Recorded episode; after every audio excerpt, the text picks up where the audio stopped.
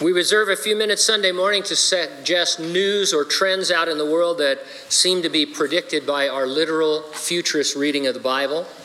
We're always careful to use recognized, reliable sources. There's just too much sensationalism regarding the Bible and prophecy, and uh, there's so much good stuff there, we don't really need to go out on a limb and make anything up or be belittled for it.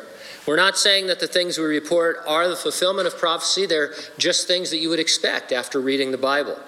So the Bible predicts a future in which the world is united in a cashless system of commerce. Thus, you would expect the nations of the world to be moving towards cashless economies, and they are. Nearly 20% of the world's population lives in China. I came across an article titled, Don't Even Try Paying in Cash in China. Here's some excerpts. It's hard for those of us who live outside of China to grasp how paying for everything has gone digital in that country, writes the New York Times.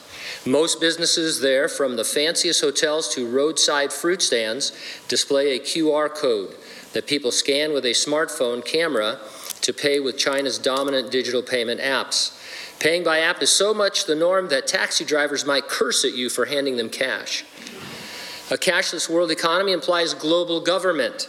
And that's something else predicted in the revelation of Jesus Christ. Are we moving in that direction? We sure are. How many of you have heard of something called the Great Reset? Raise your hand if you've heard of that. A few of you. It's a plan being seriously suggested by real world leaders to radically change the status quo in our world. It involves the United Nations and the World Economic Forum. They want to take advantage of the COVID 19 panic to, in their words, restart the world. Following is from an article about this. At a virtual meeting earlier in June, hosted by the World Economic Forum, some of the planet, uh, planet's most powerful business leaders, government officials, and activists announced a proposal to reset the global economy.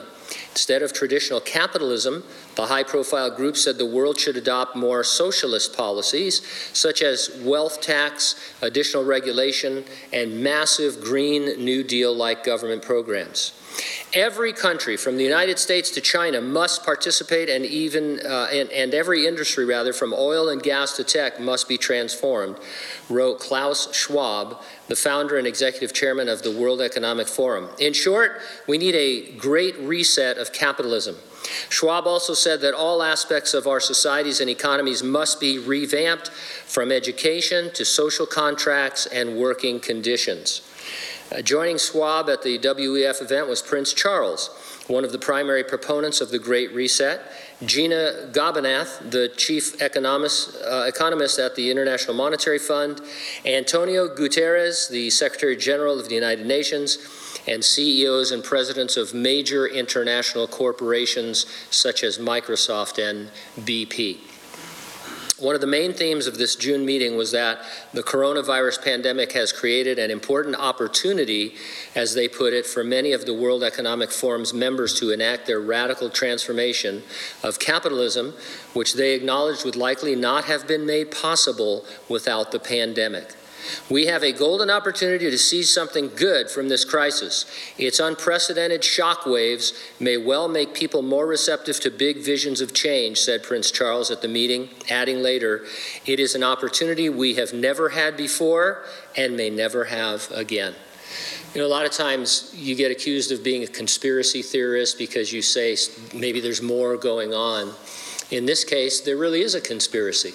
Not that the pandemic isn't real or anything like that, but these guys are they're on record as saying the world is all shook up right now, so let's take advantage of that to push forward our agenda in a way that people will accept because they never would before because they had too much freedom, they had too much, uh, you know, uh, privacy. But now we can reshape the world the way that we want it to be, and it's going to be a global world, uh, just like the Bible predicts. We believe the resurrection and rapture of the church is an imminent event. Could happen at any moment. Nothing needs to happen before it happens, and it will definitely happen before the Great Tribulation. Jesus is going to return in the clouds. He'll raise the dead in Christ. He'll transform the bodies of living believers into glorified resurrection bodies. We all join him in heaven while the earth endures one final seven year campaign of severe evangelism as the Lord is seeking to bring men to himself. Are you ready for the rapture? If not, get ready and stay ready and keep looking up. Ready or not, Jesus is coming.